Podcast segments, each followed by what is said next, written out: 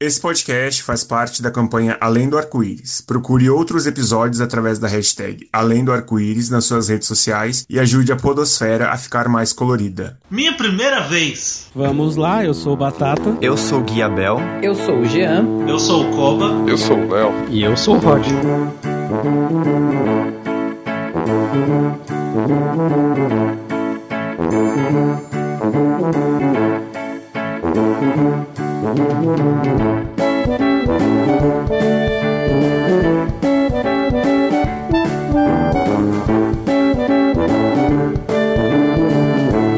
Batata suas fritas.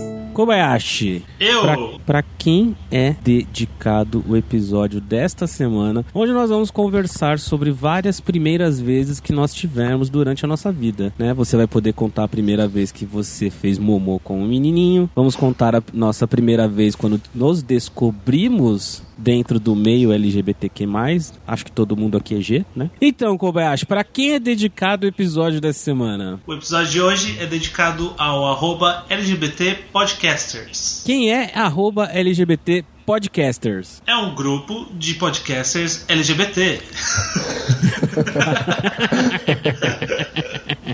Esse episódio faz parte da campanha Além do Arco-Íris, que é uma sigla que o pessoal do LGBT Podcaster criou, na qual nós fazemos parte. É um incentivo à visibilidade dos LGBTQ+, dentro dos podcasts. E aí surgiu a campanha Além do Arco-Íris, que vai ser, a intenção é que seja todo mês de junho. E dentro da sigla do LGBT Podcaster tem mais de 40 podcasts comandados por pessoas LGBTQ+.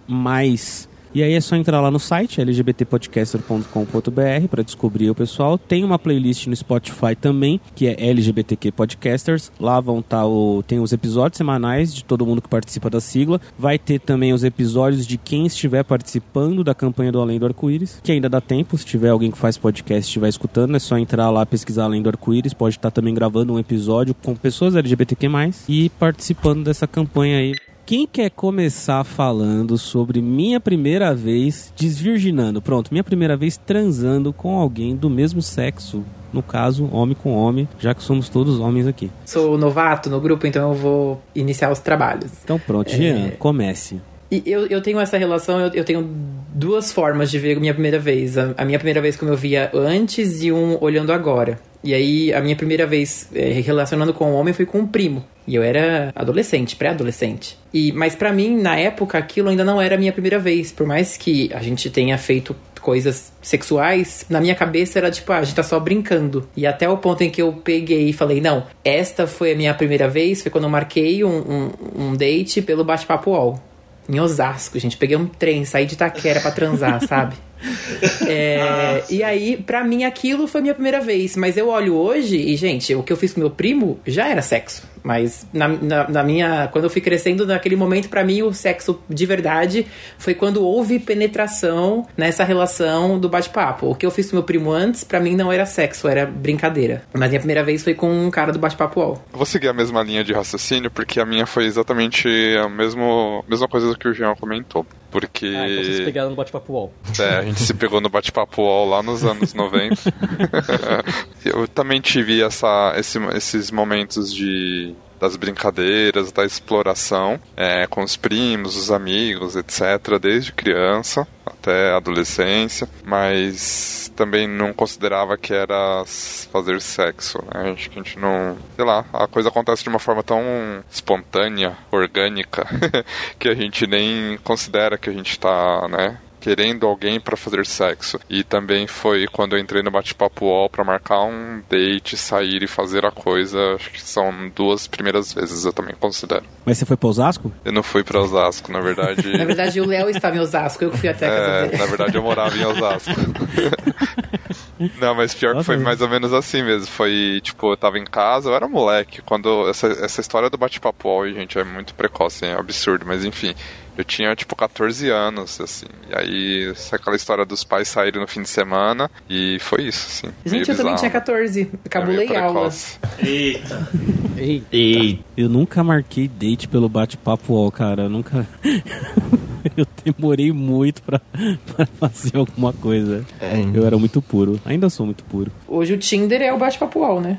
Ah, mas, sim. mas é meio é bem diferente a dinâmica, porque É. no bate-papo UOL, lógico que todo mundo sabe que é diferente, obviamente, né? Mas acho que a, a questão do bate-papo UOL é que você tinha que realmente conversar com a pessoa, conhecer, pra conseguir ver uma foto pelo ICQ, pelo MSN, que fosse, enfim. Era meio diferente, não era um cardápio ali, né? Tipo, meio diferente. Guia Bel, você vai contar pra gente então agora quando foi a sua primeira vez? É, então, eu vou seguir também essa mesma linha de raciocínio, porque eu não ia. Eu ia só falar o que, como você falou, que é pra falar o que você considera transa. Eu não considero essas brincadeiras transa, mas desde bem pequeno eu tenho essas. Eu já passei por esse tipo de experiência, né? Essas brincadeirinhas de encosta ali, encosta aqui, enfim tal. É, e daí, e- mas mesmo assim, eu tive dois momentos, parando pra pensar agora.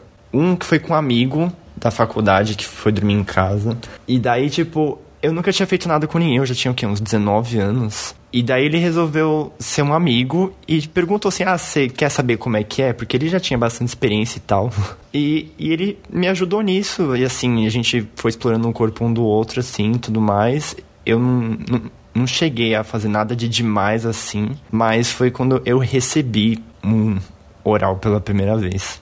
Acho que foi a primeira coisa, assim, mais sexual que eu tive na vida. E depois disso, porque eu considero mesmo a primeira transa de eu, tipo, ir pra uma cama com alguém, tirar a roupa e rolar as coisas que tem que rolar, foi com o meu primeiro namorado, também um pouco depois dessa experiência, assim, com que foi um menino lá da faculdade. E não foi nada memorável, assim, não lembro de muita coisa. A única coisa que foi memorável naquele dia é que ele tinha, embora eu não acredite que tamanho seja documento, eu tive uma surpresa na hora que ele abaixou as calças e eu quase que não aguentei a surpresa, porque era muito pequeno. Eu juro, Eu tava do jeito que plot twist, eu jurava que você ia falar, era muito grande. não, Na hora não. que ele falou assim, eu quase que eu não aguentei, eu falei, porra. Não, é, não, eu não quase não aguentei, tipo, a risada, porque assim, eu não. Não, gente, eu juro, eu não tenho nada contra o tamanho. Eu acho que tamanho não tem docu é, tamanho não é documento. Às vezes eu até prefiro uma coisa menor, assim, mas tipo, era muito pequeno. Eu espero que ele não esteja ouvindo isso e que ninguém que conheça ele, né, mas enfim. E foi essa a minha primeira vez. Quando você tinha? 19. Qual é o nome completo dele, exatamente? Fala de novo aí, que a gente não lembra.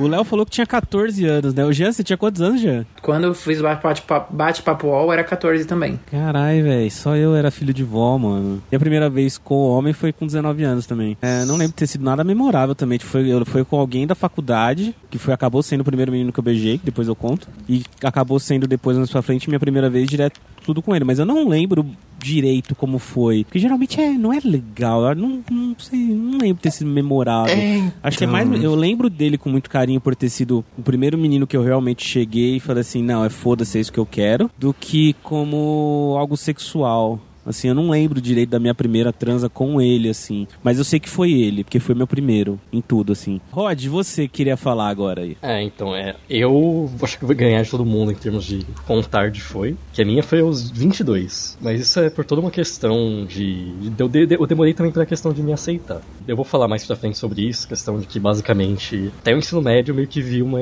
uma existência meio assexual, assim. Que eu não me interessava por meninas porque, bom, eu era gay. Eu sempre fui.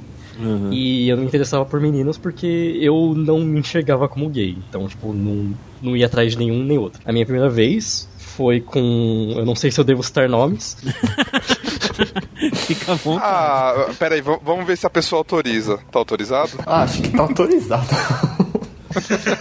É, então, foi, foi com um certo Guiabel. A gente se conheceu por um site de relacionamento. Bate-papo UOL. não. Não. Não. Aí a gente conversando, conversando, conversando. Só que, tipo, eu tive que cozinhar um pouco, porque o Roberto tava toda uma fase já, e eu tô, tô fazendo TCC, muito ocupado, acabei de terminar um namoro. Aí eu, tipo, fiquei, uhum, uhum. Fui só com as viradas, tipo, convencendo, convencendo, convencendo. Até que chegou um dia, a gente foi num motel, e a gente transou, e foi isso, assim. Não vou falar, não vou falar ai, nossa, não foi nada demais, assim, na cara dele. Porque, Pode foi falar, bom. ué, não tem problema. Não, mas, mas foi bom. Tan- Tanto que fizemos de novo, né? Sim. Não vem ao caso. É, e foi isso. E foi, foi, foi o começo de uma amizade, né, gente? Vocês pegando.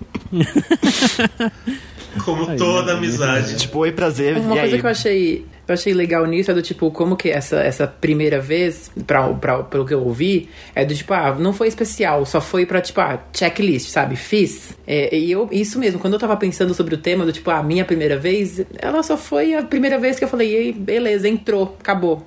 E aí, check. Porque se eu for pensar a, primeira vez ideal do tipo, ah, porque foi, a gente foi num jantar. E assim, o, o mundo que a gente constrói de primeira vez, que, sei lá, se assemelha com o mundo heterossexual, do idealizado, de levar pra jantar e nananã, e vai no hotel e tal, foi bem depois. A primeira mesmo foi mais assim, na, na loucura de falar, eu quero tirar isso da minha lista. Acho que também por uma pressão, né, do tipo, você tá na faculdade, você tá no ensino médio, todo mundo transa, todos os amigos héteros transam e você ali, tipo, não transa. Você também, ah, eu também quero. Sabe, pra alguém falar, você é virgem? Não, não sou. Então eu acho que muitas vezes a primeira vez acaba não sendo especial porque a gente quer logo tirar aquilo da frente. Ah, É descoordenado, né? Também. É, então, eu não sei, eu nunca senti essa pressão de ter que perder a virgindade. Eu senti isso mais com perder o BV do que perder a virgindade, por mais engraçado que seja. Só não foi Ah, memo- eu senti as duas. Só não foi Eu memorável pra mim, porque assim, eu, eu não lembro direito como foi. Foi, foi bom, mas não foi nada de nossa senhora, sabe? Foi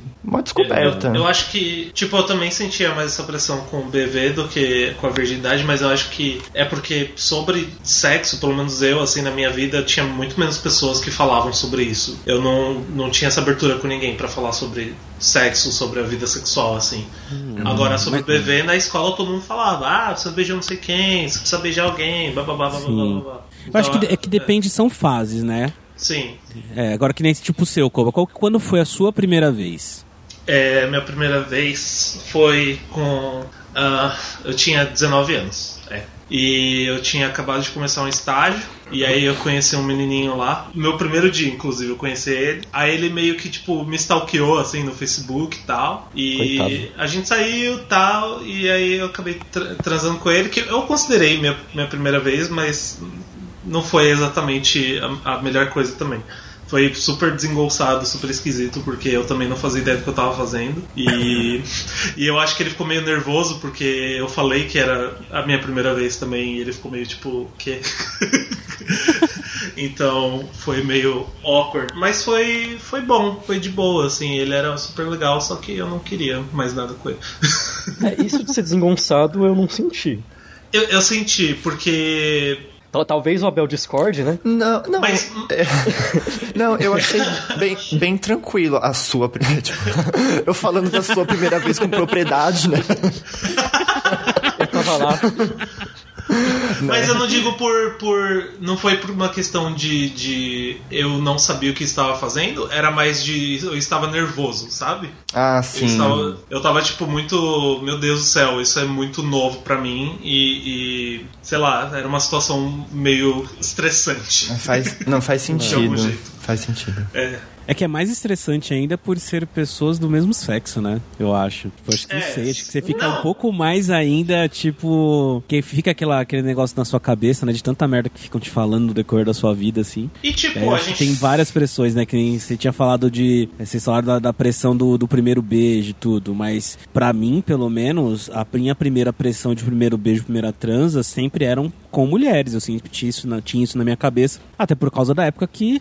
é, acho que o Léo deve ter passado por isso também, que a gente tem quase a mesma idade, né? Ou a mesma idade, nem sei. Então eu sempre tive pressões pra ficar com meninas, né? E tinha pressões em casa também, né? Que aí você, né, sei lá, teu primo tá indo pra balada e fica enchendo o saco pra você ir também, não sei o quê, nas matinês que tinham. E tinha e sempre teve competições de meninos, né? Tipo, quantas você pegou, não sei o quê, e eu nunca fazia nada disso, né? Isso foi muito estranho pra mim. Tanto que aí a minha primeira vez com o menino mesmo foi ser só na faculdade com 19 anos, mas por causa disso. Hoje eu acho que não sei se é, acho que é mais tranquilo hoje pra um adolescente, tipo, Ah, com não escola sei, assim, eu não, sei. Quão mais tranquilo é. Eu acho que depende muito do. Não, hoje- com quem hoje você em dia tá-. Hoje em dia tá bem mais tranquilo, É. assim, no geral. Tem, tem ainda lugares mais, tipo, mais preconceituosos, ou lugares que aceitam melhor? Tem, mas, tipo, com- naquela época era tudo É. meio que... Sim. Era mais por debaixo das coisas, né? Sim. Sim. É, tanto- não, tanto que é. tem aquela, aquela coisa lá de, tipo, você vê muitos gays de, de 30 anos vivendo a adolescência deles aos 30. Eles não Aham. puderam viver na idade deles. Sim. É, faz sentido. E isso é muito triste pra quem tem essa idade e quer namorar. Enfim, só um desabafo. Vamos lá. Porque você nunca entra- encontra alguém com maturidade suficiente nessa faixa etária. É foda. É, mas é porque as pessoas, elas não, elas não puderam, elas não tiveram essa fase e elas querem aproveitar o tempo perdido, né? É. Agora tem, agora pode ir na balada, agora pode sair na rua, fazer as coisas com menos medo, não vou dizer sem medo, porque ainda acontecem coisas, infelizmente. Eu acho que tem a questão também do quanto, quanto a visibilidade relacionamentos gays tem, né? Quando eu tive. Quando eu transei pela primeira vez com um cara, as, as- as minhas referências eram todas só de filmes que eu vi escondido ou de pornô, assim. Tipo, eu não sabia como era uma- um relacionamento real. Isso também era muito difícil, você não tem aquele parâmetro, né? Então, é, sei lá, é meio que um lugar ine- é, inesperado, assim, que você não tem como, como prever. Eu acho que isso dificultou bastante também algumas coisas. É, e quando. É engraçado porque é legal ver como cada um tem, seu- sei lá, seu caminho, sua trajetória nessa autodescoberta, né? Porque é muito diferente, não tem como comparar nenhuma história, né? E aí eu fiquei, eu fiquei pensando agora aqui no- na minha trajetória, assim, e como variou, desde aquela coisa de, ah, beleza, as explorações com os amigos da escola, com os primos, etc, e você vai indo. E aí quando aconteceu a primeira vez, pra mim era uma coisa, tipo, muito óbvia, beleza, só mais um, assim, né? Não só mais um de ser só mais um, mas não era uma novidade. E mesmo assim foi muito, muito estranho, né? Porque é muito diferente você com alguém que você tem uma certa intimidade, de você estar ali brincando, vamos dizer assim, e alguém que você marcou e de repente a pessoa tá pelada na sua frente e você, ah, beleza, é muito estranho. Acho que não tem. Primeira vez é sempre estranho, né? É meio. Sim. Ah, mas eu acho que se- é, é, é que dos meus 19 pra frente aí eu descabelei, né? Meus 4 anos de faculdade, aí eu fiz, fiz o diabo. Descabelou o quê? Pô, palhaço. Descabelei a, descabelei a vida. Não, aí eu fiz coisas que era pra eu ter me fudido. É, descabelou tanto que tá careca hoje. Acho que vo- você fica tão reprimido, né? Eu, eu, né, fiquei tão reprimido, 19 anos ali, aí quando eu decidi pegar e falar assim, foda-se, taquei o foda-se assim, que aí as coisas começaram a mudar também muito, somente em São Paulo, né? A vida foi vida louca. É. Eu meio que fui nessa também. Não é porque eu fiquei, tipo, até os 22 sem que agora eu não vou, não vou tirar o atraso, né? Não, nossa, é. Ai, É. Pois é, eu- olha o monstro que eu criei daqueles. Tudo culpa sua, meu. Mas quando foi a primeira vez que vocês, em vez de transar, a gente já falou de transar, todo mundo quer saber de, de sexo, né? Por isso que eu já falei, vamos falar logo já minha primeira vez transando, que aí a gente vai levando mais de boa agora os, os próximos temas, assim. É, é, vamos pro a primeira vez que beijou um menino. Foi alguma coisa fofa? Foi alguma coisa que vocês consideram, tipo, que teve magia Disney, vamos pôr assim? Quem quer começar? Ah, o, o, o meu Ah. foi bom. Ele foi bem básico, foi no cinema, a gente marcou um date e a gente se beijou e foi bem bom. Eu fiquei bem feliz. É, o meu tem um pouco mais de historinha envolvida. Que era um menino da faculdade, a gente tava tipo, conversando. Tipo, era um- ele fazia parte de um grupo de amigos, tipo, nós dois. Tava rolando um, um certo clima, assim, meio. Uma coisa entre linhas. o- Um achava que o gostava do outro, tudo mais. Aí um, um outro, um terceiro amigo nosso, tipo, ele tipo, viu que tava óbvio ele falou, só vai. Aí começou a rolar, tipo, as coisas, só que ele, ele era meio confuso, tanto que hoje em dia, eu não sei se ele é hétero ou se ele é bi, porque ele teve esse, tipo, ele, ele era muito confuso nesse sentido. É, ele não tinha uma, essa questão de atração sexual por homens. Ele sentia afeto, tipo, tinha carinho tudo mais. Enfim, aí teve um dia que, tipo, finalmente rolou, que a gente tava esperando o ônibus da faculdade, Tipo, ele tava ainda meio confuso, ainda pensando se era isso que ele queria mesmo e tudo mais, e aí simplesmente, tipo. E o engraçado disso é que eu achei que ele tava vindo me beijar. E ele achou que eu tava indo be- beijar ele, então tipo, foi uma coincidência, sabe? Porque eu, eu fui só me aproximar dele e ele também. E aí simplesmente rolou. Oh. Bem Disney. Fofo. Magia Disney. O meu primeiro beijo com o menino foi o da faculdade, que eu falei lá no começo, que foi junto com a primeira transa, mas também foi, foi bem assim, né? Tipo, era o. Da, tava na minha sala e todo mundo fazia aquelas piadinhas homofóbicas, porque você via que ele era um pouco mais afeminado, vamos por assim. E eu nunca tive esse problema na minha cabeça, tipo, de, sabe, eu me aproximo de todo mundo mesmo e foda-se. Então eu abraçava ele. Às vezes ele tava, tipo, a gente tava parado na porta da sala, eu tava abraçado com ele, assim, tipo, com o braço assim em volta, mas sem maldade nenhuma. Até que. Tipo, Sem eu já- maldade nenhuma, mas eu comi ele depois. Risos. Não, mas é porque eu, eu não tenho certas maldades na minha cabeça que as pessoas têm só sexualmente, sabe? Então eu, eu, eu ficava abraçado com ele ali como se fosse meu amigo, ficava abraçado, sabe? Tipo, até que chegou num ponto que eu, eu, eu queria muito beijar um menino, e isso foi ficando cada vez mais óbvio na minha cabeça e também. Porque na minha cabeça já era óbvio, né? A gente só demora um pouco pra pegar e falar assim, tipo, é isso mesmo, você tem que largar a mão de ser trouxa. Ficava óbvio que eu queria beijar esse menino. E aí até que eu, eu- de sexta-feira eu pegar o carro do meu pai, ia pra faculdade, e aí ele fui levar ele embora e a gente acabou se beijando. Mas, tipo, foi pra mim, assim, na minha cabeça, cara, eu lembro que eu voltei rindo, tipo, sorrindo, tipo, sorriso de ponta a ponta de ter. É como se eu tivesse realizado um sonho. Tipo, beijei um cara, era o que eu queria, era o que eu precisava. Ah, ah, é, teve, teve esse momento também É. comigo, que, tipo, logo depois, assim, que. é, acho que eu não, não sei se foi logo depois que a gente se despediu, ou quando eu tava, tipo, no caminho. Enfim, eu mandei mensagem pra uma amiga minha, que era muito amiga na Uhum. época. A gente acabou perdendo contato, que é a Marcela. E eu falei, tipo, ah, acabei de beijar um cara. Mas é- eu acho que é muito mais mágico, muito mais sensível e marcante o primeiro beijo em algo que você realmente quer ali, que é, é algo que você realmente sabe, você não tá só fazendo um checklist como assim, tipo o heterotop. Né? É um checklist, tipo, você precisa perder o BV, os caralho a quatro, vai lá e beija menininhas, eles nem sabem se quer beijar os, e os cacete a quatro. Quando você assume, tipo, ninguém é tipo a. Ah, a gente tá num grupinho gay, né? Só homens aqui, aí a gente vai ficar. Ai, Koba, você precisa dar seu primeiro beijo. Ai, Koba, você BV, Koba. Ai, Koba, BV, BV. Você não faz isso, né? Não existe essa criancice, assim, tipo, que tem dentro né, do heteronormativo, vamos por assim. E aí, quando acontece o primeiro beijo de al... que era algo que você muito queria, quando você, principalmente quando é do, do, do mesmo sexo ali, eu acho que ele é muito mais mágico que a primeira transa. Porque a primeira transa pra mim era ok, tipo, não, não lembro, nem lembro direito. Agora o primeiro beijo eu acho que é algo muito marcante, cara. E eu, eu não esqueço disso até hoje, de eu, que eu fiquei, tipo, nas alturas, assim, tipo, fiquei muito contente, muito contente. Eu acho que vai, vai muito da maturidade do momento que você tava. E aí, isso eu olhando pra trás, eu, por exemplo, se eu pudesse ter postergado, eu acho que eu postergaria. Porque como foi muito novo, eu, eu nem entendia muito bem o que estava acontecendo. Na época eu ainda era religioso. Foi meu primeiro beijo foi com meu primo, o mesmo primo que foram as brincadeirinhas. Foi o primeiro beijo. A gente, a gente brincava de pegar, escrever no papel do tipo, beijar. É, enfim, botar a mão na rola, masturbar, várias coisinhas. Aí você ia tirando papelzinho, você tinha que fazer com o seu priminho. Se você tirasse esse papelzinho ali e tal. E aí saiu um papel do beijo e a gente se beijou, entendeu? Tipo, e foi isso. E eu não, não teve a magia. Tanto que na época eu era religioso e eu fiquei me sentindo muito mal depois. E eu ficava naquela dualidade do tipo, meu Deus, eu, eu tô pecando, o que, que eu faço pra me livrar desse pecado e tal? Porque eu era mega religioso. E minha família nem era tão religiosa assim, mas meus pais nunca aceitaram. Então a gente comentou um pouco também mais tudo. Ah, hoje em dia tá muito mais fácil. Beleza, pode ser que a sociedade esteja evoluindo e a pessoa, quando ela decide é, se aceitar, ela consegue viver melhor. Mas a, a dificuldade da pessoa conseguir se aceitar ainda mantém, porque ela vai ter geralmente uma família estruturada ali, religiosa, ou algum dia algum tipo preconceituosa, e aí até ela conseguir se libertar disso e falar, vou sair no mundo e conseguir ser feliz, ela já sofreu em casa há um tempão. Então eu, eu, eu teria postergado um pouco mais, e eu acho que eu acabei fazendo essas minhas aventuras românticas depois. Então, como meu primeiro beijo foi só e assim, minha primeira vez não foi tão legal, quando eu comecei a. Quando eu me assumi de verdade, assim, e falei, vou viver minha vida, isso na época da faculdade já.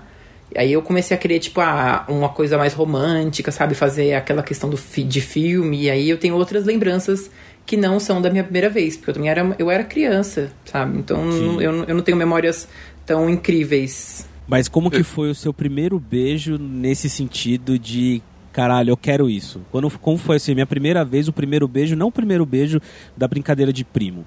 O teu primeiro beijo que você falou assim, tipo, eu quero beijar este cara. Como que foi assim pra você? Nossa, eu lembro que, gente, eu, é- é- é- né, nessa época eu era muito louco, obsessivo. Porque a gente acha, e aí a gente, eu te digo eu, né? Que como você é, é gay e tá nesse mundo, e você não vai ter várias chances, sabe? Se você achar o cara, é o cara certo, e você tem que agarrar com todas as suas forças e ir até o fim por ele. Porque é a sua chance de ser feliz. E você quer o mais rápido possível. Na época da faculdade, eu conheci um cara, a gente foi no cinema. E aí teve um dia que ele não me atendia. Eu fiquei desesperado, achando que ele tinha sofrido um acidente, porque ele não tava atendendo o celular, tipo, chorando. No final ele, tipo, esqueceu, sei lá o que ele... Mas enfim, não importa o motivo. O que importa é que ele ficou sem conversar comigo um dia e eu tava desesperado. E a gente se conhecia há uma semana. Então, tudo era elevado a mil. É, mas o que, eu, o que eu tenho mais de especial foi o meu primeiro namorado. Porque aí a gente, a gente se conheceu por aplicativo e a gente ficou saindo durante duas semanas. Foi um passo muito curto ali, mas a gente ficou duas semanas se vendo todos os dias. E aí a gente não transou. A gente esperou a gente começar a namorar e trocar alianças o que foi em duas semanas, tá? Só pra deixar aqui registrado. Mas a gente quis fazer esse processo de esperar oficializar o namoro para depois transar. E aí, com ele, eu tenho memórias afetivas de beijos românticos. A gente ali no MASP, sabe? O primeiro beijo em público. Que aí foi mais especial para mim. Nossa, eu tô na Venda Paulista e estou beijando um homem. E aí, sabe, a ficha cai, assim.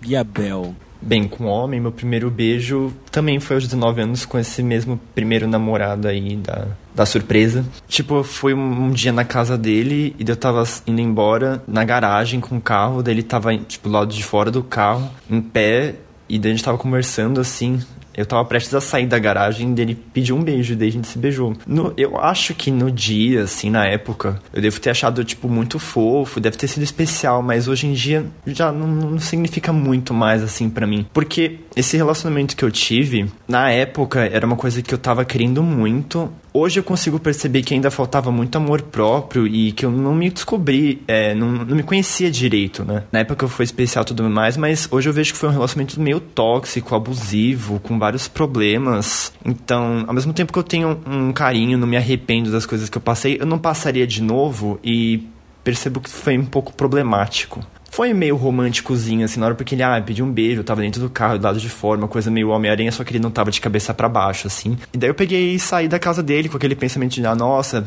meu primeiro beijo num homem. Léo? Se for contar, contar o oficial, foi na primeira transa já, então foi tipo a mesma pessoa com quem eu marquei do bate-papo UOL, já foi tudo primeiro tudo. E eu tenho a mesma opinião do Jean, assim, eu teria, hoje com a visão que eu tenho, eu teria adiado em alguns anos isso, porque para mim era uma coisa que não significou, nem lembro direito, e é uma coisa que eu também não entendia direito o que estava acontecendo ali na hora, né? É, não que no sentido de inocência, porque, meu, você foi atrás do negócio, o adolescente sabe sim, tem hormônio, tem tudo. Mas a questão é da maturidade mesmo. Eu teria uhum. adiado em um bom tempo para poder aproveitar isso. Eu não tenho aquela memória gostosinha de, nossa, como, assim, foi uma cena bonitinha no carro. Ah, a gente foi se beijar, foi se olhar ao mesmo tempo se beijou. Achei mal bonitinho essas histórias. E para mim não, foi tipo, X, nem lembro da cara da pessoa direito, assim, sabe? Foi meio bosta, assim. Mas eu teria adiado em alguns anos, sim. Mas isso é um ponto, eu acho que é interessante também o porquê que a gente se cobra, né? Por que, que a primeira vez tem que ser bonita e fofinha.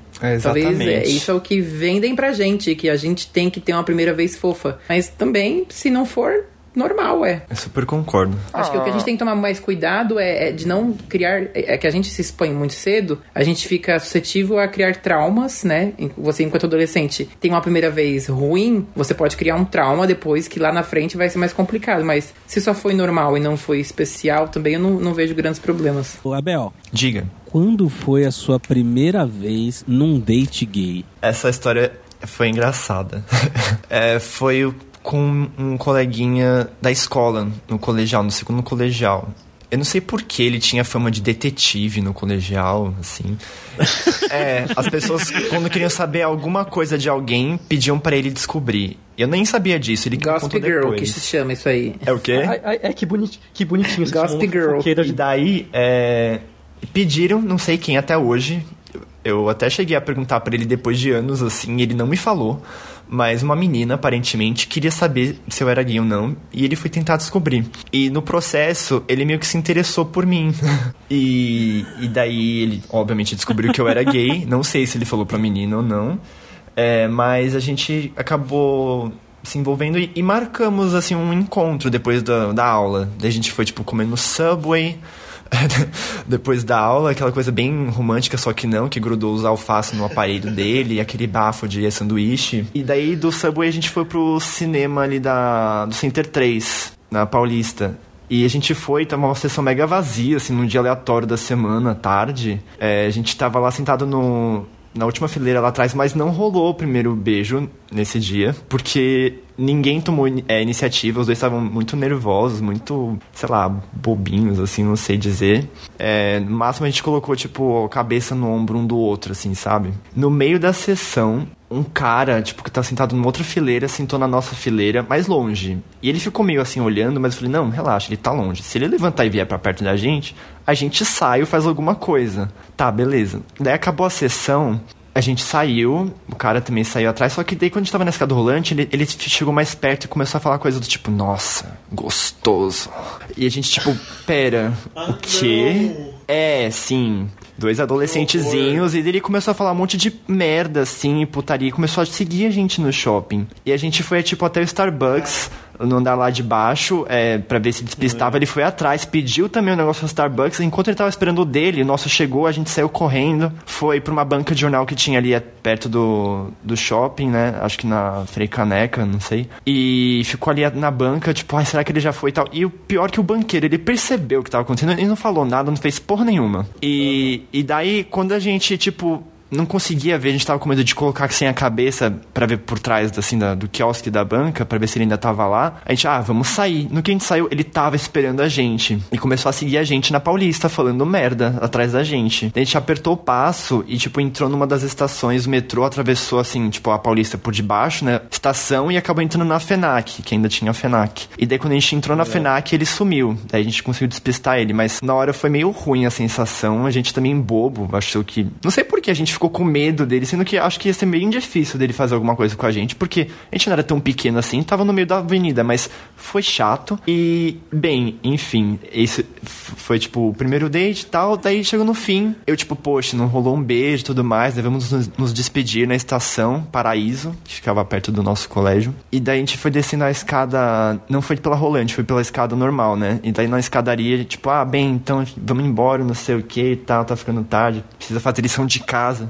Tá, beleza.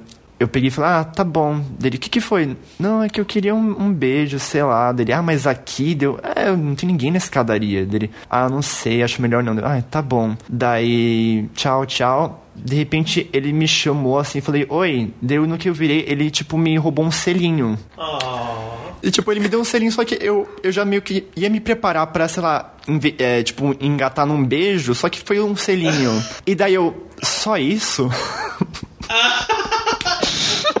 e ele ficou muito chateado. Ah, não! Eu me senti um monstro. Só isso, Ai, eu amo essa história. Daí, só isso deu. Não, não que tenha sido. Enfim, tentei consertar, mas não deu, tadinho, ele ficou chateado. A gente se falou depois por uma semana, assim, mas não deu em nada. Date amaldiçoado, então. Sim. Nossa, e ainda já tava tudo fodido. E aí o moleque vai embora ainda escutando só isso. Lembrando que o episódio de hoje é dedicado para o arroba LGBT Podcasters. Sigla aí no, no Instagram, onde vários podcasts fazem parte, inclusive a gente, o Próxima Faixa, o Bendita Geni, Para-Choque de Monstro. Songamongas, o qual eu fiz uma participação recente. Isso, o Songamongas, entre outros aí que fazem parte da rede. É só entrar lá no arroba LGBT Podcasters no Instagram ou procurar também a playlist no Spotify LGBTQ Podcasters. que mais? Koba, como foi o seu primeiro date gay? O meu primeiro date. Então, o meu primeiro date foi o do meu primeiro beijo, que foi ok, foi cinema e tal, não foi nada demais. Mas eu tenho o primeiro date que eu tive de Tinder, que foi foi logo nesse, nessa época que eu comecei a sair mais com caras e tal. E esse date de Tinder foi difícil. Mas foi ok. A gente foi num bar tal, e aí foi a primeira. É, e ele era bem. Não bem mais velho, mas ele era mais velho que eu, né? E aí ele falou: ah, você quer beber alguma coisa tal? E eu mó tipo, ah, claro, eu sempre bebo. E tipo, não bebia nada. e, e vocês sabem como eu sou, né? Tipo, eu bebo um gole de álcool, eu fico já bêbado. E aí ele falou: ah, vamos beber um gin tônica. Eu, beleza, tá bom.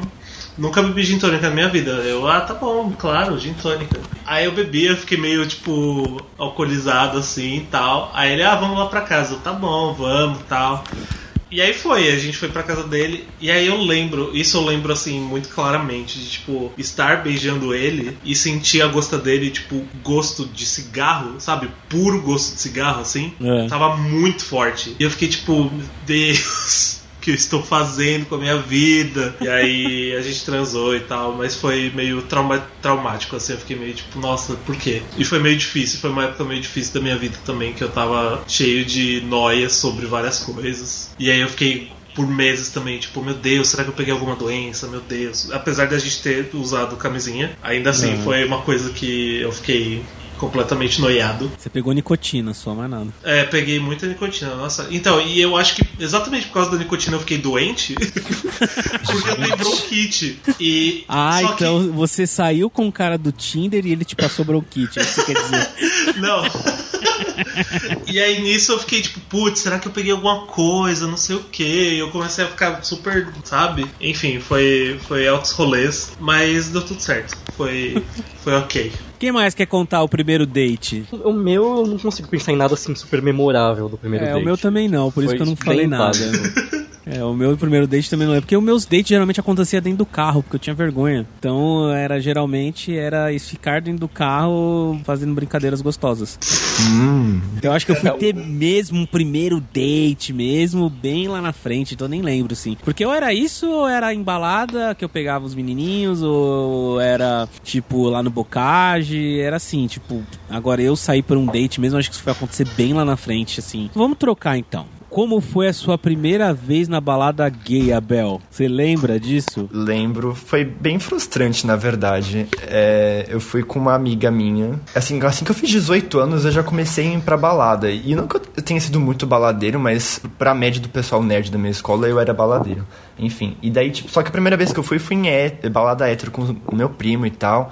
E quando resolvi na primeira gay com essa minha amiga, eu fui com ela justamente porque a mãe dela não tinha. Ela levava de boa, assim, a gente pra, pros lugares que a gente queria ou precisava ir. E assim, eu não precisei falar pros meus pais porque eu não sei como seria, né? Pedir pra eles ir pra lá e na época eu ainda não, não dirigindo. Devia ter uns 18 anos ainda, no 19 no máximo. Eu tava começando ainda a ver o processo de tirar a carta. Enfim, e daí é, fui numa balada ali na região de Moema, chamada Sogo, que acho que ela não existe mais. A gente chegou lá, tava muito vazia, muito, muito, muito vazia mesmo. É, eu achei muito estranho, pensei, não é possível que uma balada gay seja assim, ou se é, nossa, totalmente diferente do que eu esperava. Acho que é por isso que ela fechou depois. E daí a gente ficou dançando na pista de dança, só tinha uma meia dúzia de caras, assim, acima dos 30 anos. E foi isso. E você, Léo? Bom, a minha primeira vez numa balada gay foi engraçada. Eu já tinha uns 19 anos e eu saía, eu tinha uma minha melhor amiga na época, era minha prima também, e a gente ia muito pra balada, né? Sempre fui sair com ela pra balada, desde os meus 14, 15 anos a gente saía e ela era mais velha, né? E enfim. E aí um dia a gente tava no carro dela, e aí a gente, ah, e aí, o que, que a gente vai fazer hoje? Vamos pra, ba- pra que balada? O que, que a gente vai fazer? Peguei e zoei, né? Ela não sabia de mim. Aí eu peguei e falei assim, ah, a gente podia ir numa balada gay, né? Zoando, lógico. Aí ela falou, nossa, que da hora, sempre tive vontade. Aí eu peguei e falei, putz, e agora, né? Eu não quero ir pra balada gay com ela. E aí eu falei, ah, não, eu só vou se você beijar uma menina. Aí ela falou, ah, se você beijar um menino, eu beijo uma menina. Ela falou, zoando, vai me provocar. Aí eu falei, puta, aí a gente tava meio bêbado, eu já falei, vamos, vamos. E só que eu já, nessa época, quando eu saí pra balada e aconteceu tudo isso, eu já tinha conhecido meu ex, né? A gente já tava, a gente tinha acabado de se conhecer e tal, a gente já tinha saído algumas vezes, a gente não tava namorando, não tinha nada, tava só se conhecendo. Mas a gente já tava meio que saindo. E aí chegou lá e eu tive que beijar alguém porque era a aposta que a gente tinha feito, né? Que e difícil, aí, né? não, mas eu não, nunca gostei, nunca fiquei com ninguém embalado, não gostava mesmo, nunca gostei. E eu nunca tinha ficado, né, com ninguém embalado, né. E aí foi, foi meio que a coisa, e pra ela foi zoeira, pra mim foi só zoeira, e foi isso. Na época eu nem cheguei a comentar com ela, me assumi pra ela depois só, de vários meses, quando eu já tava sério com meu ex. Mas isso levou ao início do meu relacionamento, porque foi quando a gente conversou, e aí a gente, ah, vamos deixar a coisa mais séria, não vamos, enfim. E aí foi isso que, meio que, minha primeira vez numa balada gay originou o meu relacionamento. foi Oh. meio... Você então é o cara que casa na balada. Não, mas eu não conheci ele na balada, né? Foi por causa. Foi pra me tirar da vida louca, senão eu já tinha desandado de vez. Eu não lembro se a minha primeira vez na balada ela foi no Atari ou se foi no Clube Z. Foi uma das duas vezes, um dos dois lugares, eu não lembro ainda. A minha foi na Bubu. É, então, eu cheguei aí muito na Bubu também, mas eu lembro que eu ia muito no Clube Z, porque eu tinha conhecido umas meninas, e aí o Clube Z, ela era, ela era tido mais uma, como uma balada lésbica, né? Então eu ia com elas. E aí eu lembro, tipo, então eram poucos homens que tinha, né? A maioria era mulher. E tinha show de drag lá, direto. Foi o primeiro lugar que eu vi show de drag. O primeiro lugar que eu vi a Silvete Montilla, Natália Bombinha. Tipo, o que eu lembro que é muito marcante dessas primeiras vezes, que eu não lembro se foi no Atari ou no Clube Z, era uma menina chegando do meu lado. E, tipo, chegou do meu lado e falou assim: Ah, você é entendido? E, tipo, eu não, não sabia o que significava isso, cara. Não sabia. Ué, mas o que, que se é tocou. isso? e aí a amiga dela queria ficar comigo. E aí eu fiquei com a amiga dela e depois tinha um menino, eu fiquei com o menino. E aí eu ficava alternando os dois. Uau, Nossa, você, você é entendido, é uma gíria da época do GLS. Mas o que, que é isso? Era uma. se assumia, mas meio camuflado ainda, né? Tipo, Sim. Ei, você é? Você É, então, é, é. pode crer. Ah, então você é entendido. Ah, então você entende das coisas. Nossa, é muito louco, cara. É muito louco. Eu lembro de. é, essa é uma das primeiras histórias que eu lembro de balada gay. Então eu acho que deve ter sido uma da. da- se não foi a primeira vez, foi uma, bem uma das primeiras vezes que eu fui. E aí, é que foi aquele negócio que eu falei, né? 19 anos, pega o primeiro menino e foi vida louca, né? Tem coisas que nem, nem dá pra tentar lembrar, né? O que mais? Alguém quer contar mais alguma história de minha primeira vez na balada ou a gente pode trocar o tema? Eu tava no terceiro ano, né, do, da, da faculdade não, da, da- do colegial, e eu tava com. Eu ainda tinha 17 anos. Aí eu nunca tinha ido numa balada. E aí uma, uma amiga nossa, que ela era mais velha, ela tinha acabado de se formar do, no, no- da escola, chamou a gente pro aniversário dela numa balada, que era no Clube Glória. E aí eu fui, e tipo, eu fui eu e mais duas amigas, é, mais três amigas, na verdade. É, e que o meu pai levou a gente até a porta do Clube Glória, assim. Pai, é uma vigília, fica calmo. Não, e aí meu pai che- chegando lá, meu pai. Tem uma gente esquisita aqui, né? E eu, tipo, ai meu Deus. Tá, obrigado, pai, tchau. Aí, aí a gente foi entrar, assim. Aí no que a gente saiu do carro, meu pai foi embora. A minha amiga que tava do meu lado, ela, ela percebeu que ela é, derrubou a, a identidade dela junto com o dinheiro no carro. Então a gente tava sem dinheiro, sem a identidade dela. E aí a gente foi, tipo, pra, pra menina que era aniversariante. A gente vai conseguir entrar porque a gente ainda é menor, né? A gente não, não é maior. Inclusive uma amiga minha era. Ela tem. Ela tinha. Eu tava com 17, ela tinha 15. E aí eles. Ah não, qualquer coisa a gente empresta aqui uma, o RG nosso e tal, e blá blá blá. E aí a gente, tipo, ah, beleza, tá. Aí nisso foi horrível, foi uma noite horrível, assim.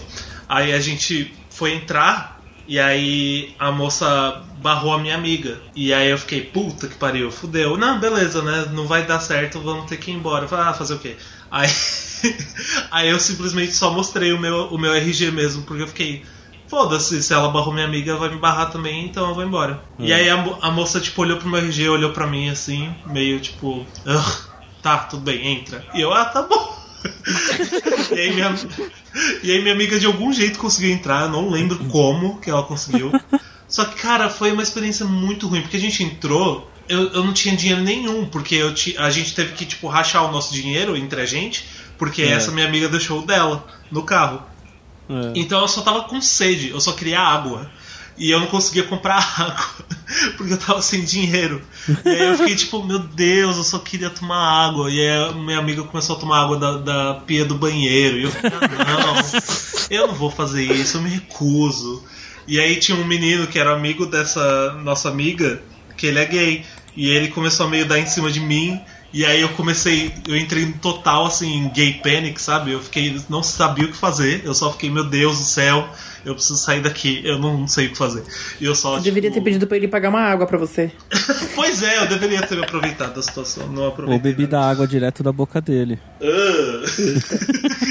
Enfim, foi, foi horrível. Foi uma experiência muito, muito difícil pra mim. No- no- com 17 anos que não sabia nada da vida e eu tava, tipo, vendo pessoas quase transando assim do lado e morrendo de sede e querendo morrer só. Que trauma. Eu tinha 17 também na minha, a minha primeira balada, né? Eu já fui, eu tinha ido em matinês antes, mas eu fui sozinho, inclusive, eu tinha, sei lá, 15 anos, mas pra mim nem considero balada. Foi, foi legal, mas foi diferente, assim. Balada, eu lembro que eu também tinha 17, eu já tava na faculdade. E aí o meu amigo da faculdade, ele namorava, e aí a gente acabou fazendo amizade, e aí a gente ah, se descobriu e gays e não fizemos amizade. E eu era o chaveirinho desse casal. Então é, esse meu amigo, ele namorava um cara, e aí todo lugar que ia, os três, cinema, ficava fim de semana na casa dele, e aí eu lá de chaveiro. Eu queria muito nessa balada, foi na Túnel.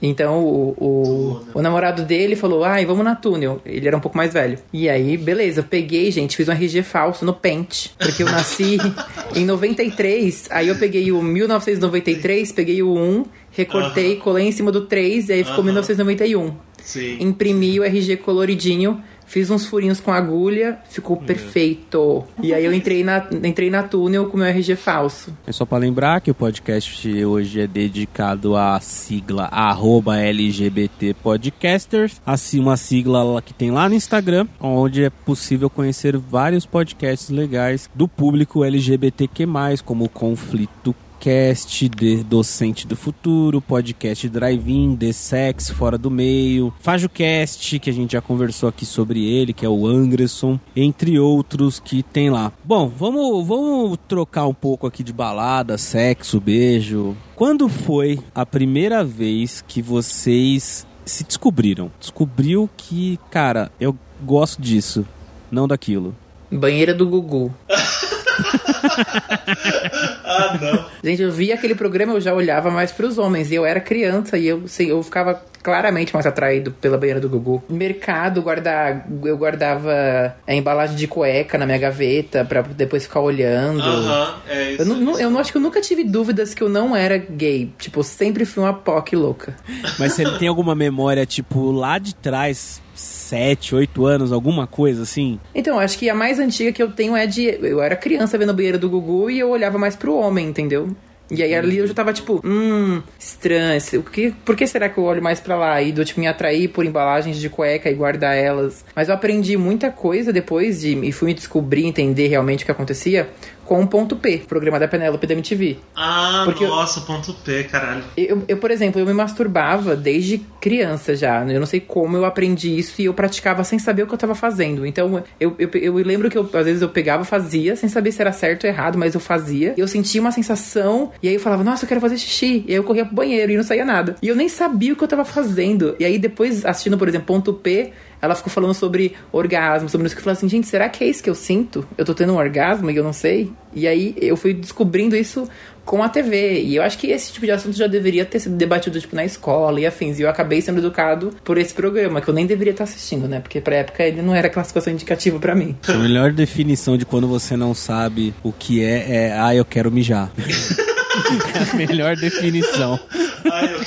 Ai, que gostoso ficar passando a mão aqui. Ai, me deu vontade de mijar. É melhor definição, porque eu lembro desse sentimento também. Eu- o que eu lembro muito é tipo. Eu lembro quando eu era criança, eu via certos homens assim, e eu admirava muito eles por razão nenhuma. Tipo, eu achava eles. No, no final das contas, eu acho que eu achava eles bonitos, né? Mas eu ficava muito tipo, nossa, que eu quero olhar mais pra essa pessoa. Eu lembro muito bem do, do, do clipe do Justin Timberlake, que foi uma coisa que eu fiquei muito confuso. Eu tava assistindo o clipe e eu fiquei, hã, eu tô muito interessado nisso por algum motivo. E eu não sei porquê ainda. E, mas eu acho que no segundo ano foi. É, segundo ano do colegial foi quando eu realmente cheguei na conclusão, assim. Foi, inclusive foi tipo o meu melhor ano, assim, da escola toda. Todos os anos que eu passei né, na escola. Porque foi o que eu realmente me aceitei e eu fiquei de boas com quem eu era. Então foi muito bom, tipo, andar pela escola sabendo quem eu era, mesmo que as pessoas não soubessem, sabe? Uhum. Isso era uma sensação muito boa. Eu me sentia seguro de mim mesmo, assim. E você, Léo, você lembra quando foi a primeira vez que você percebeu? Eu acho que eu tinha uma. Quando eu era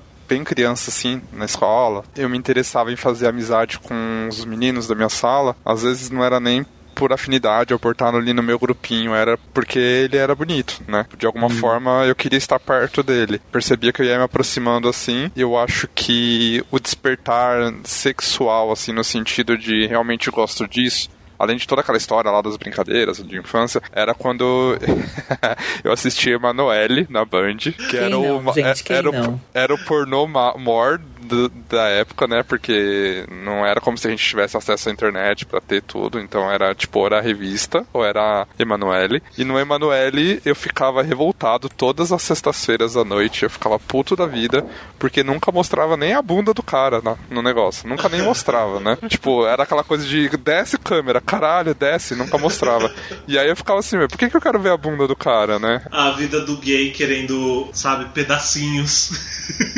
As migalhas. Só migalhas, assim. Quero sabe? migalhas. É, e isso é, isso é uma coisa que a nossa ah, geração passou, que é uma coisa que não tem mais como se passar por isso de novo, né? A quantidade de acesso à informação e a facilidade que as crianças hoje já sabem usar tablet, usar computador melhor do que os pais.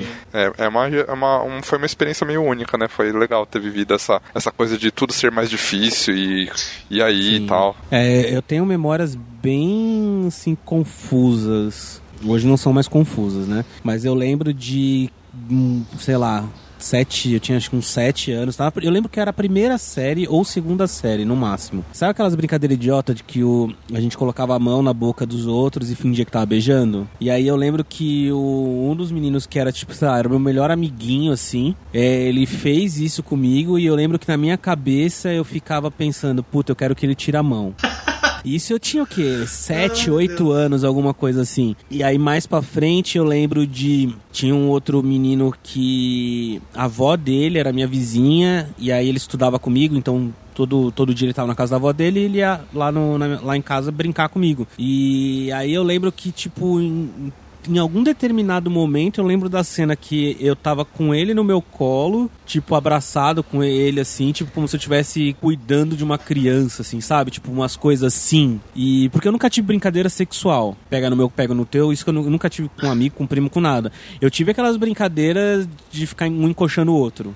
Né, acho que foi o máximo que eu tive de brincadeira assim sexual. Aí eu acho que aí eu lembro também de, de ter sentido atração por um amigo meu na que eu tava na quinta série, que foi quando eu achava que eu queria mijar e não era que eu queria mijar. Eu não consigo imaginar o Batata criança, eu imagino um Batata mini, assim, sabe? Um Batatinha. Barbado, mas Eu bem era- pequenininho. eu era fofinho. Ai, quero ver. Eu vou te mandar uma foto minha. Tem uma que eu tô peladinho, com o pintinho É. de fora, com a, com a espada do He-Man na mão. Como eu vou te. É, acho que eu prefiro não. tenho essas memórias, assim. Aí, óbvio, só com 19 anos, que foi quando eu criei a coragem de chegar e beijar um, um menino. Mas, eu, mas hoje eu começo a redesenhar essas coisas do meu passado. Você vai vendo que, né, não é um negócio que eu comecei a sentir com 19 anos. É um negócio Aham. que com 6, 7 anos eu já sentia. Eu só não sabia o que que era. Tem umas sensações, assim, de memórias afetivas dessas coisas, sabe? De, de sentir um carinho muito forte por amiguinhos que eu tinha. Eu fico lembrando, tipo, quando eu, tinha. Quando eu era criança, assim, eu tinha um amigo. Era meu melhor amigo na escola, né? E eu gostava muito dele. E na época eu não percebia. Mas hoje, tipo, olhando de volta, assim, eu percebo que eu, o que eu tinha era um carinho muito maior do que só amizade, assim. tipo, eu, era, era mais. Era tesão. não, não, eu era uma criança. Mas eu sentia essa. essa era meio Vontade que de essa, mijar, né? essa paixãozinha mesmo, sabe? Era meio que um- um- uma paixãozinha por ele, só que é, eu não enxergava isso porque era um outro menino. E todo mundo me falava que isso não existia entre meninos, né? Uhum. Então, Sim. isso não era uma possibilidade. Você, Rod? No caso, assim, teve, teve uma coisa que quando eu olho por análise eu penso, tá, acho que ali já tinha uma coisa. Mas a que eu me dei conta foi no ensino médio que tinha muito essa coisa também do que o Léo falou, ah, tipo, tinha um amigo que você às vezes queria se tornar mais próximo, meio que sem motivo, assim, quando na verdade tinha um motivo bem claro, é porque você achava ele bonito, enfim.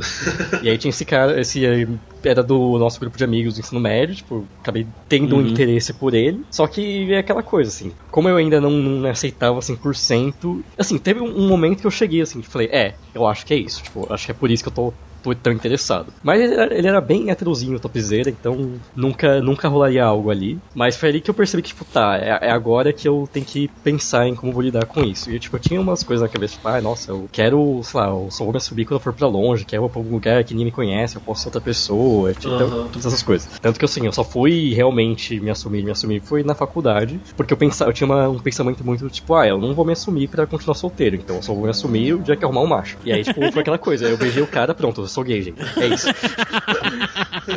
O que eu falei que teve antes foi uma vez, quando eu era bem mais novo. Eu não lembro quantos anos eu tinha, mas eu tava na casa do meu primo. E ele, tipo, tinha uma, uma Playboy escondida, tipo, debaixo da cama dele. Tipo, ele abriu pra, pra mostrar, pra ver, isso aqui, bababá. Na hora eu não tinha percebido, assim, mas quando eu penso dessa memória, eu lembro que eu olhei pro cara, tipo, eu não olhei pra menina. Aí quando eu penso, tipo, falou, ah, tipo, sabe essa coisa que na época eu não pensei nisso, muitos anos eu não pensei nisso, mas quando eu tenho, olho pra essa memória, eu penso, ah, mas não é que eu era. Não é que eu era entendido desde jovem.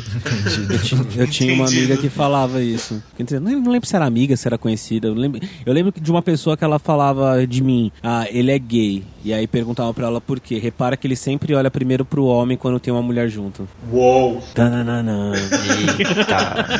Uou! E se você reparar nas pessoas, é realmente assim. Nossa, vou reparar mais Quem- nisso. Pra quem que ela olha primeiro. Eu acho que isso entrega muita coisa. Nossa. Me entregou, gente.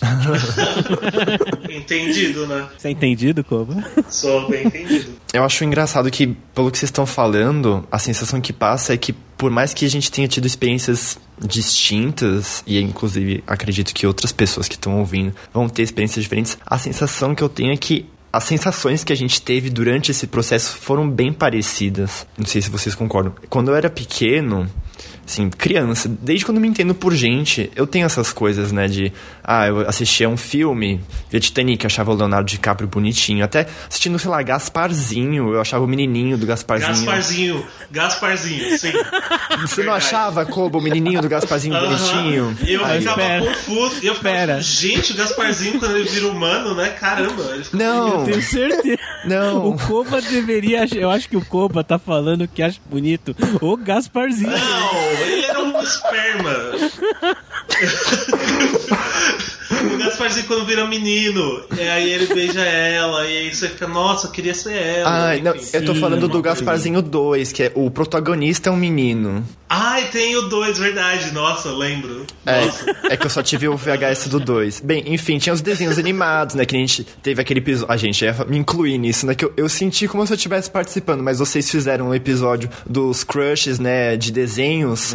Eu assisti, eu tinha crush em desenho animado. Quando eu era pequeno, eu, tipo, cheguei a, a pedir uma peruca pra minha mãe, porque eu falava que eu queria ser a princesa Peach, eu queria ser a Zelda, eu gostava de usar Ah. salto alto dela. É, várias coisas assim, tipo, eu sempre fui muito feminino, digamos. Às vezes eu sinto como se eu fosse uma mulher dentro de um corpo de homem que aprendeu a gostar de ser um homem, mas depois de um tempo, né? Só que eu não entendia também essas coisas, é, o que é bizarro. É, eu lembro que a gente, eu brincava com a minha irmã e eu falava pra ela nas brincadeiras que eu era menina e tal, até que uma vez ela deixou escapar num jantar. Ah, alguém tava passando uma reportagem no Fantástico, assim, de um menininho que falava com não sei quantos anos de idade, 5, 3 anos, que era uma menina, inspirou o pai a se assumir e dele virou uma, uma mulher trans, quer dizer...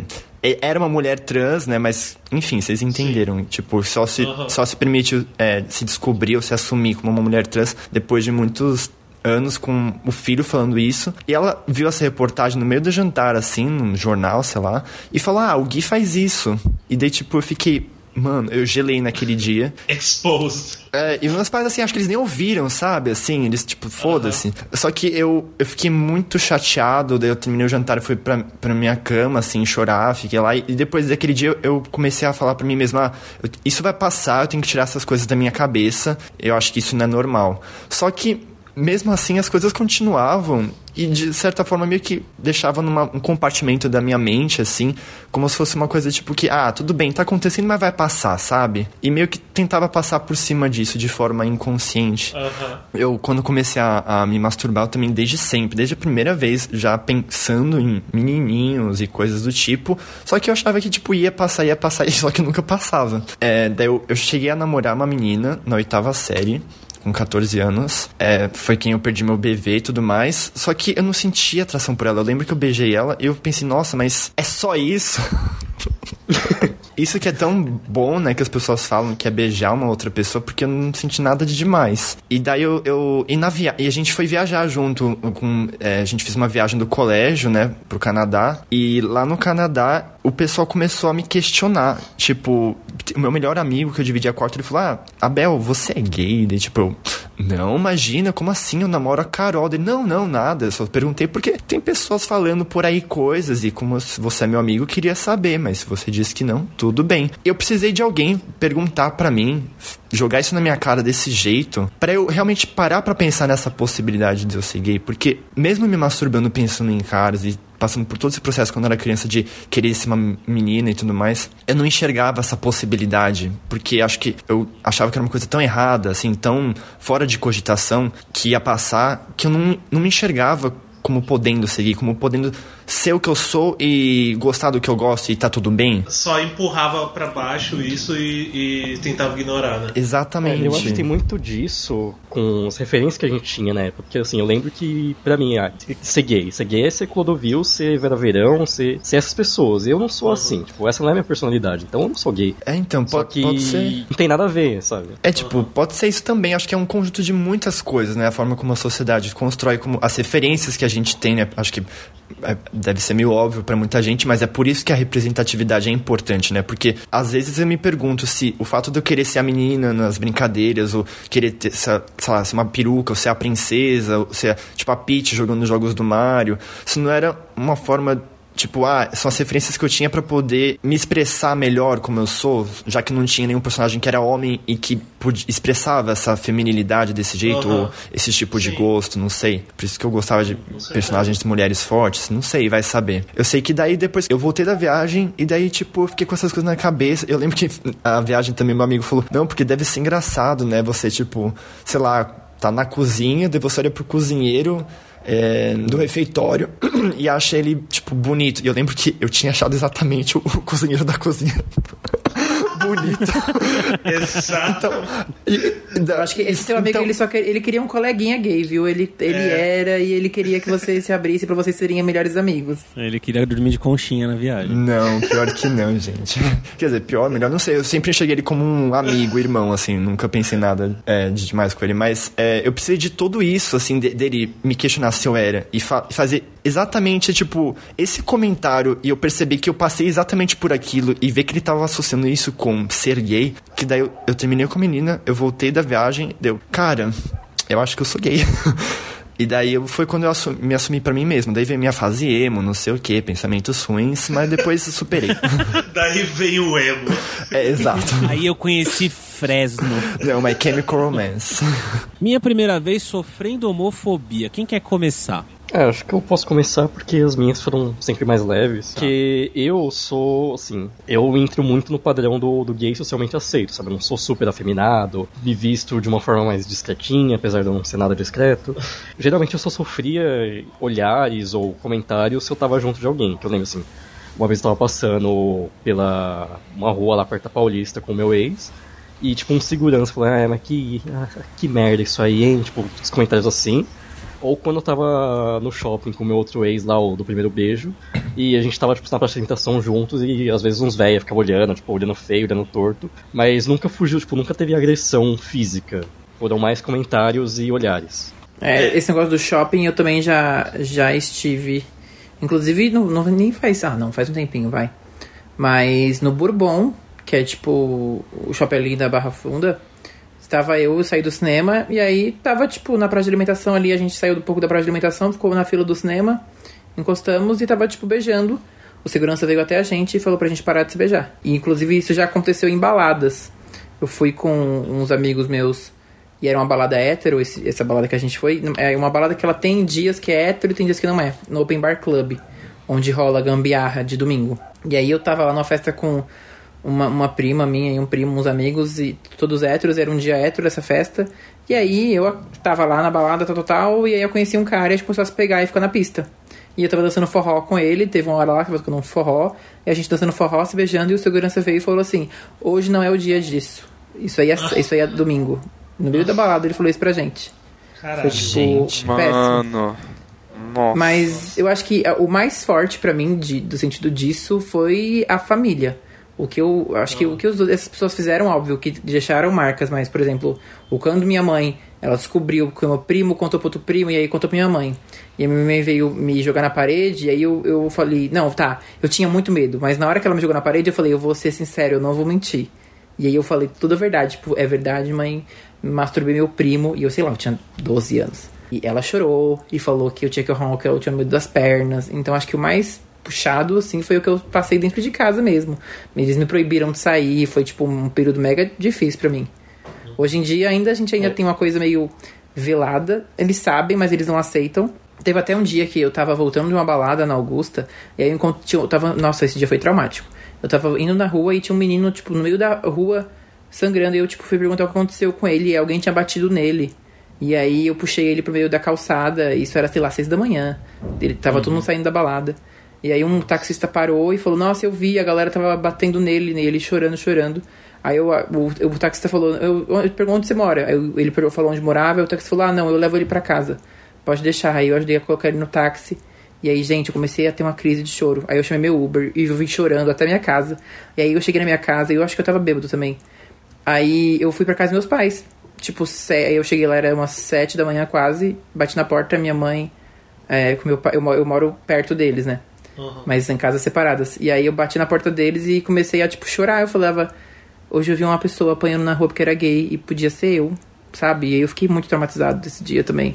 Porque eu, eu já tinha, eu via na TV, mas eu nunca tinha visto ali do meu lado, tipo, alguém sangrando por conta disso. É, eu com a família eu dei muita sorte, assim. O, o que aconteceu aqui em casa foi, tipo. é, foi no mesmo dia lá que eu beijei o menino. Tipo, eu cheguei em casa, meu pai foi me pegando no ponto de ônibus. E aí eu só soltei a. Tipo, você lembra o Bruno que veio aqui em casa, tipo, uns dias atrás? Então, a gente tá namorando. E assim, meu pai ficou em choque. E ele ficou sem falar comigo, acho que por uma semana ou duas, não lembro agora. Caralho.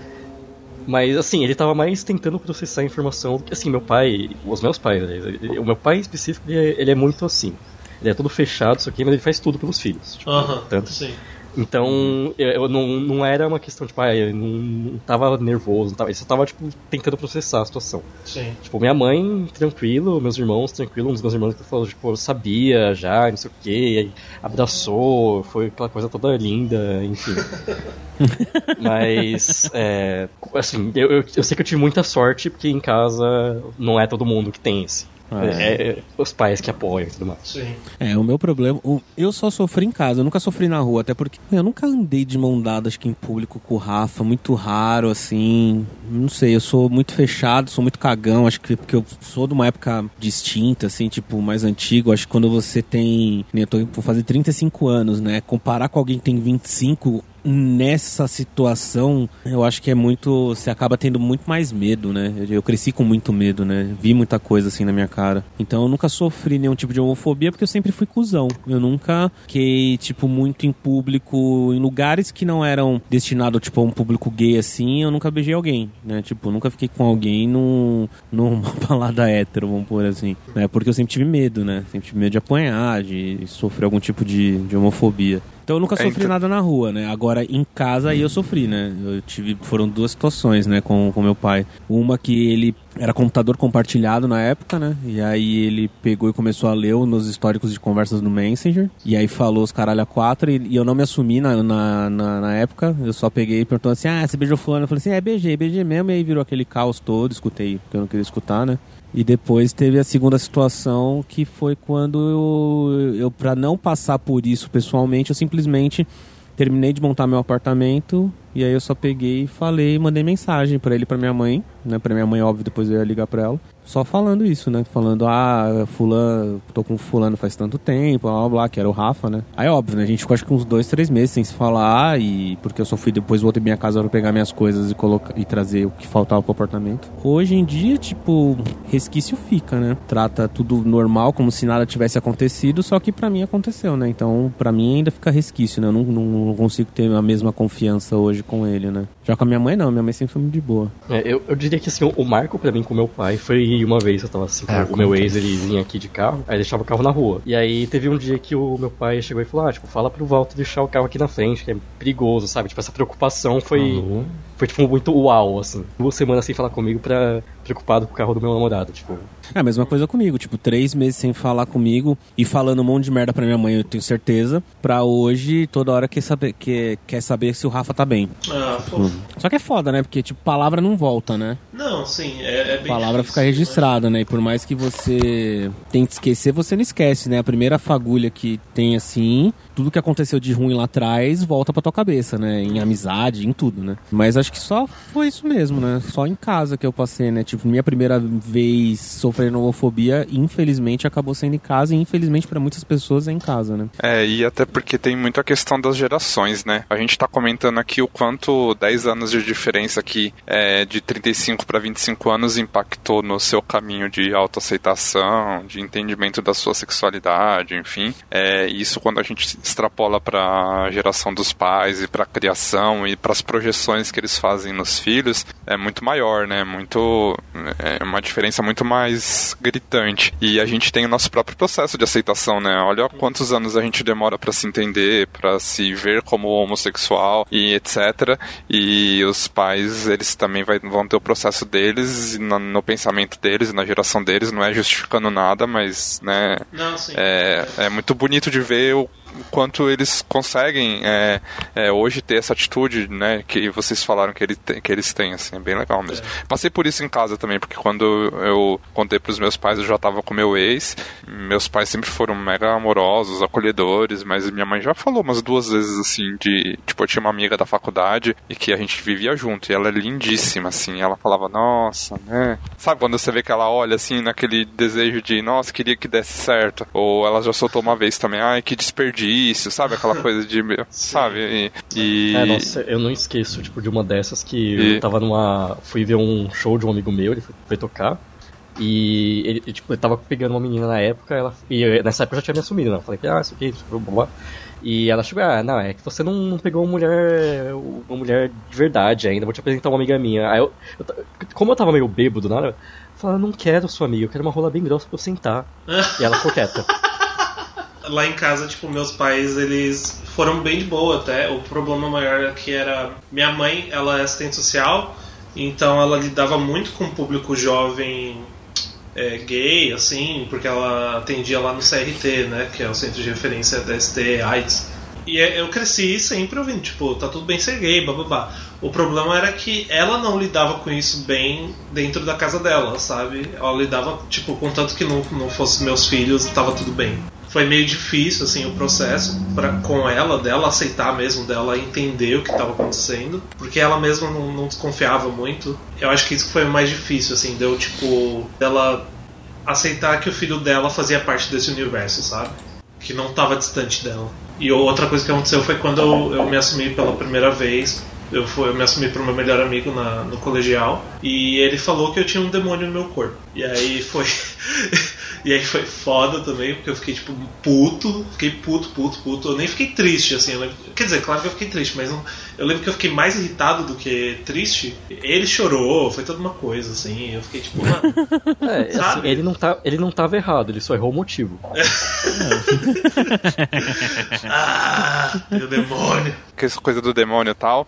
É, quando na, na, faculdade eu tinha três uh, amigas muito próximas minhas, assim, que a gente era muito, muito, muito amigo. Uma dessas, que era essa daí que minha mãe ficava toda, ai meu Deus. E eu tinha outras duas, e as duas eram evangélicas, né? E uma delas eu era tão próximo que a gente voltava para casa todo dia junto, porque eu dava carona, ela morava aqui em Santo André também, enfim, a gente era muito próximo, falava de tudo e tal. E aí quando eu, com o meu ex, quando eu casei, a gente não fez uma festa grande, mas a gente fez lá uma, uma fechou um restaurante e tudo mais, para ter uma celebraçãozinha, uma confraternização. E eu chamei elas, né? E as duas simplesmente não foram, porque elas né, não podem compactuar com, uhum. com, uma coisa que não vai, é, não vai de acordo com o que elas acreditam e tal. Eu acho que esse tipo de homofobia velada, não que não tenha comparação com uma homofobia que agrede o físico ou psicológico a ponto de causar um grande trauma com alguém e tal, mas essas homofobias mais veladas são muito mais presentes, né? Às vezes a gente nem percebe. E é meio foda, porque, tipo, eram minhas melhores amigas, assim, na faculdade, e elas não podiam uhum. estar, tipo, presentes no meu momento mais importante assim. Sim, Foi meio é que, bosta, assim. E eu já tinha ido na igreja das duas pra participar da vida delas, sabe? Pra ter uma coisa assim, uma, de legal, a gente, né, é bem próximo. Sim. Foi bem bosta, assim. Não, e é uma coisa, tipo, eu acho que é tão é, inserida na sociedade, assim, tipo, esse meu amigo não era uma pessoa religiosa. Sim, a família dele era. A gente nunca teve uma conversa sobre religião, sobre isso é errado, isso é certo, whatever, sabe?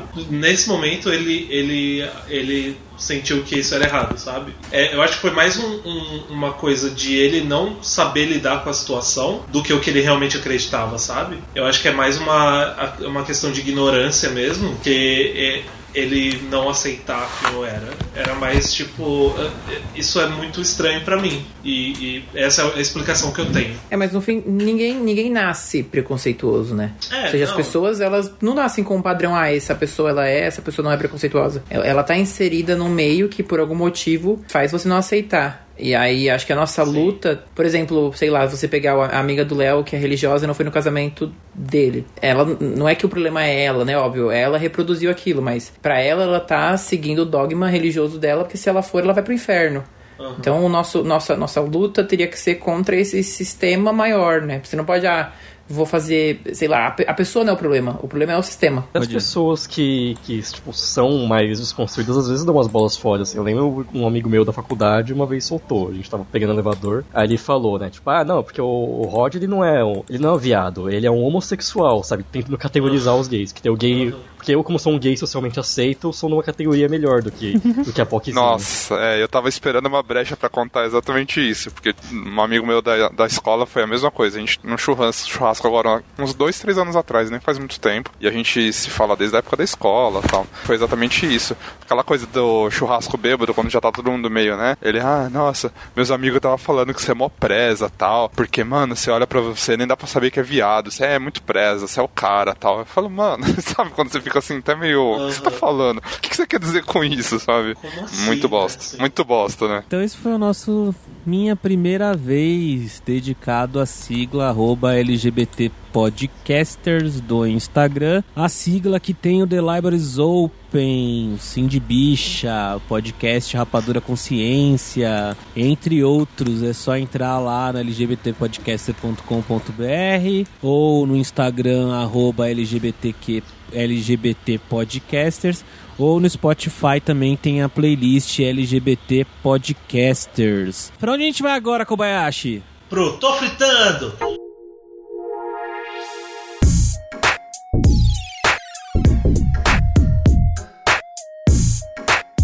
Tô fritando, nossa playlist lá do Spotify, playlist Tô Fritando, podcast Batata Suas Fritas, só procurar lá. Toda semana quem participa pode indicar de uma, duas músicas. Tem música boa, tem música ruim, a gente é educado, deixa que todo mundo indique Todas as que eu músicas, indico né? são ótimas, tá? Beijo. É, como eu disse, tem música boa, tem música ruim. A gente não pode cortar porque senão a pessoa fica chateada. Lembrando que hoje é um programa especial onde está proibido indicar música do Cromática. É. Jean, qual as músicas que você vai indicar? É uma, é duas? Vou indicar duas, então, já que podem duas, eu vou de duas. A primeira é a música Um Sonho Todo Seu, do Meros Erros, tem no Spotify. É um projeto de um amigo meu e ele gravou agora um EP na quarentena e eu acho bem bacana as letras e, enfim, ajudar a, a galera aí, inclusive a LGBT. E também da banda Control N, a música Afeminada, que, é, que trata um pouco sobre isso, de ser gay afeminada, essa questão de a, a gente sofrer algum tipo de preconceito exatamente por ter traços femininos, enquanto o gay que tem a passabilidade vive mais de boas. Então essas minhas, são as minhas indicações. Léo, Eu vou indicar uma música nova, atual lançamento, chamada Don't Stop Believing, Journey. que eles regravaram do Glee? Ah, do Glee? Não, a versão original, por favor, Pra dar um, um ar mais um frescor minha, às minhas indicações. Eu vou indicar uma artista nova, independente, chamada Papisa. É, ela tem uma música legal que chama A Velha e é bem legal, assim, ela tem uma pegada bem indie, assim, ela é bem do meio in- independente, assim, ela tem uma pegadinha gostosa nas músicas dela. Koba, É, eu vou indicar uma que chama Secret Scream, do, da banda The Black Queen. É uma música meio pop punk, assim, meio mais indiezinho e tal. É bem legal. Eu gosto muito da- dela. Eu sinto que ela tem umas nuances gays. Mas não sei. Vamos ver. Eu E- sinto que ela tem umas nuances gays. E outra música que eu vou indicar é Break My Heart, da Dua Lipa, do novo álbum dela. Eu daqui a pouco vou indicar esse álbum inteiro aqui, porque é muito bom. Guia Bel. A primeira que eu vou indicar se chama Sleeping with a Friend, de uma banda chamada Neon Trees, que é uma banda meio indiezinha, assim. O vocalista é gay e fala, acho que mais ou menos sobre, sei lá, você meio que se, se descobrindo, daí você sem querer acaba indo dormindo com um amigo, essas coisas, né?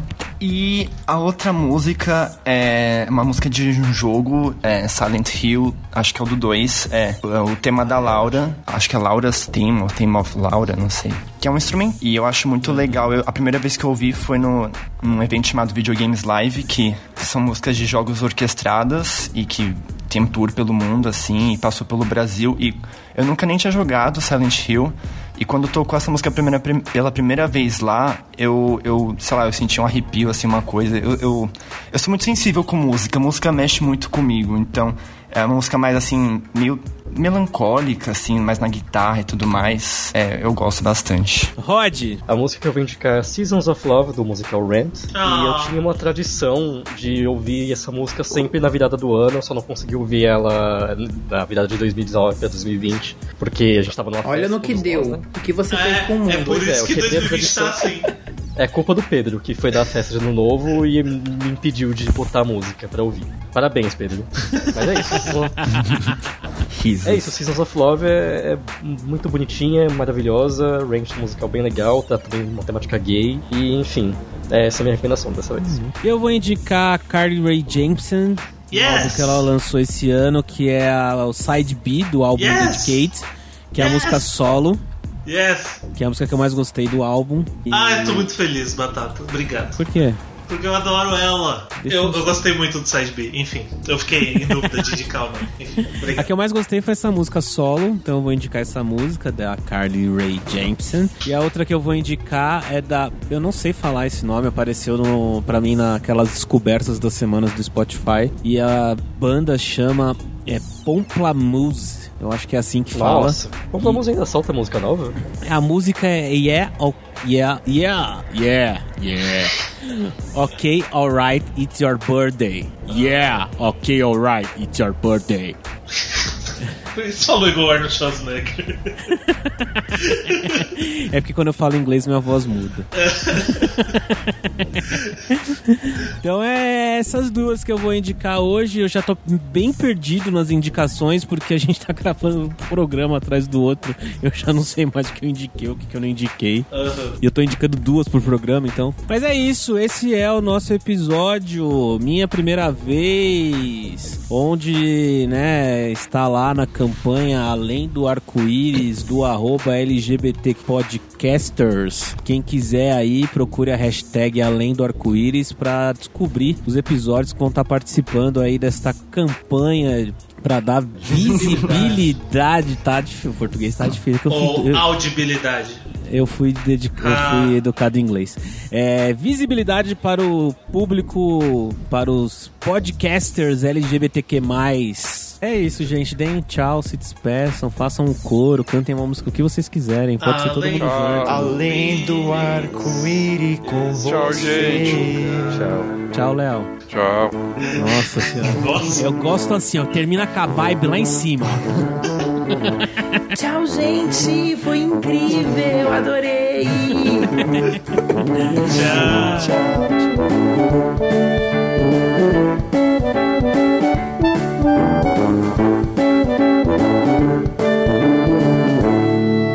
suas fritas.